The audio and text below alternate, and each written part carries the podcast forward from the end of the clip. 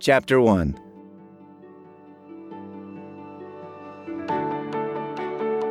Hi, I'm James Forrest, founder and CEO of Forrest Firm. Forrest Firm is a full service business law firm that has experienced tremendous growth based on our commitment to client service. Specifically, our goal is that clients are never unpleasantly surprised by an invoice. Through our firm's growth, from myself to over 50 team members, I have learned that I am an entrepreneur.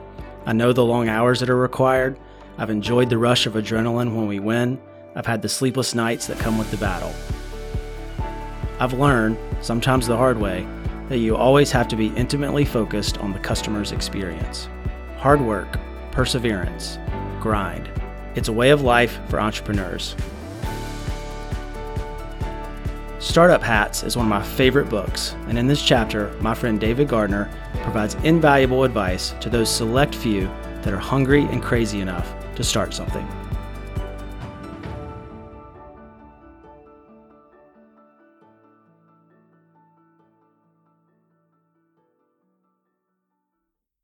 Chapter 1 The Entrepreneur Hat.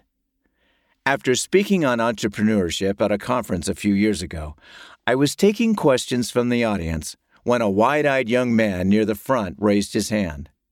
He asked what arguably might be the two best questions any would be entrepreneur should ask How do I know if I'm cut out to be an entrepreneur? And what is it like to start your own company? I said that starting a new venture is a rush full of stress and uncertainty, but one that will get you out of bed excited to get going every morning. You put together a little pot of money against a plan that you honestly don't know will work, and then you try like hell to get cash flow in the positive before your dollars run out. It's like jumping out of an airplane without a parachute. All you have is a bag full of really ambitious silkworms, and you are knitting as fast as you can all the way down. The first hat is the entrepreneur's hat. If it doesn't fit well, then none of the other required hats will either. Unlike the other hats that basically represent skill sets, the entrepreneur's hat is more of an attitude or personality type. There are many life experiences that are a must have for some people, but would be a tragedy for others. It all comes down to what makes you happy yet at the same time makes you crazy. Even if you manage to get your company going and make money, if you are miserable every day of that process, then this is not what I would call being successful. The first thing I do when coaching a new entrepreneur is to help that person discover if this is what he or she really wants. An old Chinese curse reads, May you get what you want. Most people believe that startups fail because the entrepreneur lacks the required skills. Although this can certainly contribute to failure, I believe the main reason is that many of these people were not entrepreneurs at the core and simply decided it was time to stop being miserable. If you are thinking about being an entrepreneur, you should start by asking yourself, What energizes me? What gets you excited and makes you want to work harder than you've ever worked before? Does risk intrigue you or repel you? Are you happiest when everything is neatly organized and in its place, or when options are flying around with unlimited possibilities and potential? One thing I can tell you with certainty is that a startup is chaos. A bird only gets off the ground and flies if it flaps its wings feverishly. There is a burst of activity that comes from all directions as you get your company going. Founding a startup means rarely getting a complete full train of thought, at least not in one sitting. On many occasions, in the midst of starting a new venture, I have begun an email in the morning and not finished it until late that night. Before I could finish it, the phone rings, a text message comes in, emails and chat messages pop up, and people would walk into my office needing immediate decisions. Some people thrive on such chaos. They enjoy the diversity of the day and the struggle to slowly bring order to mayhem. They aren't overwhelmed by a need to get to the bottom of their inbox each day. They actually find the turbulent process invigorating, like a brisk run on a cold day. They get satisfaction at the end of the day in knowing that they fought well that day, even if no milestone was achieved. A startup is not a hockey game where one giant score wins the day. It is a football game where success is measured in inches as you fight for each precious yard. If you need to have everything organized and in its proper place before you can call it a night, then the startup world is probably not for you. Successful entrepreneurs are always organizing.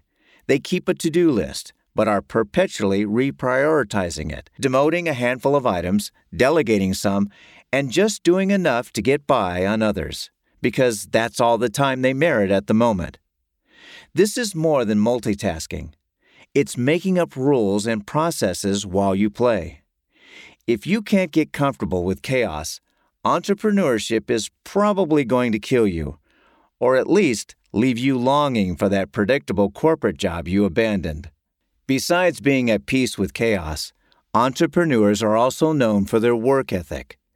Do you feel cheated after a hard day's work that ran longer than expected and cut into your free time? Or do you arrive home with a feeling of extra accomplishment? Starting your own venture will probably be the most difficult thing you'll ever do. You will work harder than you have ever worked. But if entrepreneurship runs in your veins, then it won't really feel like it does when you work hard for someone else. Another good definition of an entrepreneur is a person who is so crazy that she or he will work 70 hours per week for themselves just to avoid working 40 hours a week for anyone else. When the line between your work and leisure starts to blur and you don't really care, then you might just be an entrepreneur. The root word from which the word business is derived is busy. Your inbox will never be empty, not even close to empty, because there is always more you could and should be doing. You will be perpetually understaffed and doing the job of three people because you can't yet afford to hire the staff you need. Even if you could, you'd struggle to find the time to train and manage them. Your small team will be watching you as you unknowingly create a culture that expects and prides itself on working hard and working fast. A candidate interviewing at one of my startups once asked me if we allowed employees to work from home, to which I replied, Certainly, at night and on weekends. I've always said that a startup really does have the most flexible work hours of all, because you get to choose any 70 hours per week that fits your schedule the best. So, why would anyone choose to work this hard and deal with this much stress? When you are captain of your own ship, charting your own course each day, and deciding how to spend your time, tremendous creativity and satisfaction are abundant. When people are free to create, it releases a seemingly boundless energy that's almost impossible to find at large companies among the rank and file. Workers and conglomerates tend to find themselves in a pigeonhole with well established policies, procedures, and permission processes that, although necessary, can drain away precious creativity and energy. A life in the ranks can certainly offer more security and predictability, but not what most would consider adventure. To get adventure, you have to have the high risk and high reward that's not typically in the cards for the vast majority of corporate automatons. If the unknown and uncertain calls out to you, then again, you might just be an entrepreneur. Finally, with very few exceptions, the successful entrepreneurs I know are all good to great salespeople who have made peace with the necessity of perpetually selling. Most of them really enjoy making their case and convincing others of the merits of their arguments. I've heard a lot of would be entrepreneurs tell me, I'm not a salesperson. To this, I typically respond, then you are probably not an entrepreneur. Every successful entrepreneur is at least competent at sales. You might be a brilliant engineer who has created a far better mousetrap, but the fact remains that it is not the better mousetrap that usually wins. Instead, it is the entrepreneur who can persuade everyone that he or she has a mousetrap for sale with significantly more benefits than they really want and need. There's no getting around it. If you are starting a company, then you are going to spend perhaps the largest part of your day under the sales hat. You are going to be selling investors on how your venture is going to make them a good return. You are going to be selling the best candidates on why they should work for your little startup. You are going to be selling those first few critically important prospects on why they should take a chance on you. And then, when you screw up, you're going to be selling the customers you've disappointed on why they should continue to believe in you and give you another chance. Indeed, the sales hat is one you never truly get to hand off for very long. Even when your company grows to hundreds or even thousands of sales professionals, when the deal is big, the damage unthinkable, or the account critical, you are going to be once again drafted into sales. So if you just can't see yourself doing the job of a salesperson, then find a partner who lives for it, or seriously, rethink your foray into entrepreneurship. Still think you're an entrepreneur? Then the next question is when? When should you take that leap? I talk to many would be entrepreneurs struggling with their desire to take on the high risk of a new venture because they are addicted to their current income level and lifestyle. It gets even harder when others depend on your income as a provider, because even if you are willing to take risks yourself, is it fair that they should have to risk so much as well?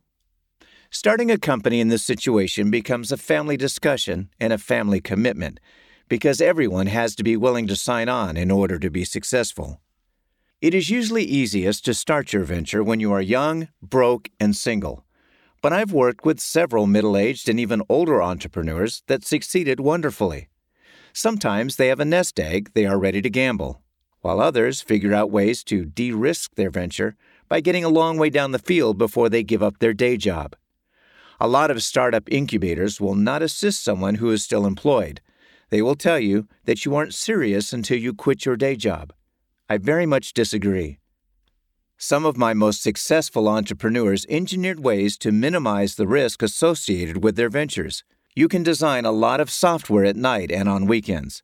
You can organize focus groups and test your assumptions.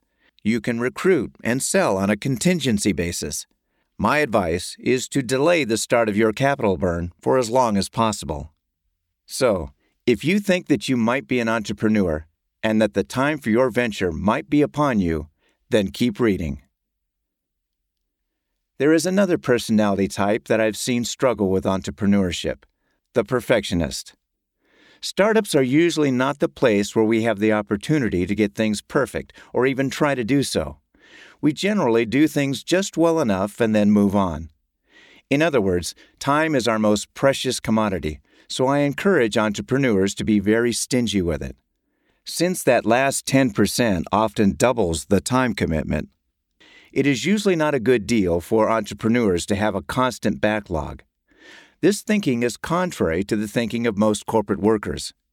In a big company, you most often want to do a project as well as you possibly can, even if the last 10% costs you twice as much time as the entire project. It is the quality of the final deliverable upon which you are usually evaluated and promoted. I have found that those from healthcare and engineering backgrounds, for example, particularly struggle with the good enough concept. All of their training has been around a zero mistake mentality. I'm glad that medical doctors and bridge builders think this way, but when it comes to a startup, that mentality can drain your venture dry. A common stereotype among investors is that doctors are horrible businessmen. I did not understand this, since doctors are some of the smartest and hardest working people I know. But after helping some with their startups, I came to see that it was their perfectionism that most often was keeping them from achieving the speed that startups require. They are very comfortable under the construction hat, but they wear it way too long and starve their ventures of the time so desperately needed from the other required hats. Successful entrepreneurs think in terms of opportunity cost because their time is so precious. They know that they could polish that PowerPoint for another hour and perhaps make it 5% better. But this would be at the cost of not getting two other important tasks done that day. For most startups, the goal is not perfection, but efficiency, and good enough is almost always better than flawless in a startup. If that last sentence sticks in your claw, then you may not be an entrepreneur. Business consultant and thinker Tom Peters calls this concept falling forward fast. Shamefully, I was on my third startup before I came to fully understand what he was talking about. In a startup, you will be dealing with a bunch of unproven assumptions and unknowns. There is a stumbling about as we try things, see what works, throw out the plan, or revise the plan and try again. Peters argues that we should encourage our workers to make all the mistakes they can as quickly as possible, because this is how we learn what works. In the purest sense, a startup is fast experimentation and iteration on an ever evolving hypothesis.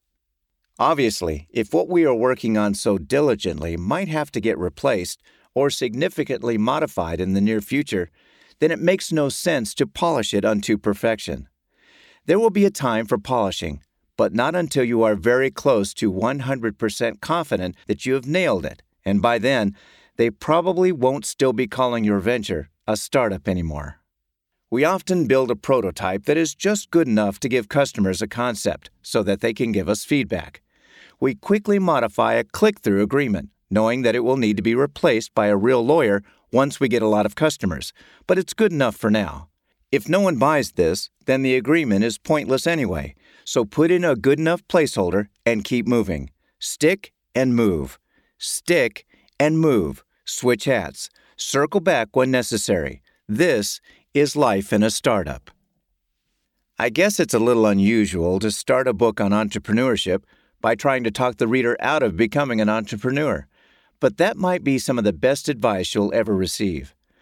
I met an executive at a party a few months ago. He seemed to know me and just started talking. I asked him if I had helped him with a venture. He said that we sat and talked on my back deck about 10 years earlier and that I had helped him discover that he did not want to be an entrepreneur. He smiled. Best advice I have ever received. Ah, but some of you are still reading. You are undaunted by my less than glorified portrait of life in a startup. In fact, you found it exhilarating. The rest of this book is for you, so open up your closet and let's try on some of the hats that you are going to need. That concludes this chapter of the Startup Hats Master the Many Roles of the Entrepreneur by David Gardner.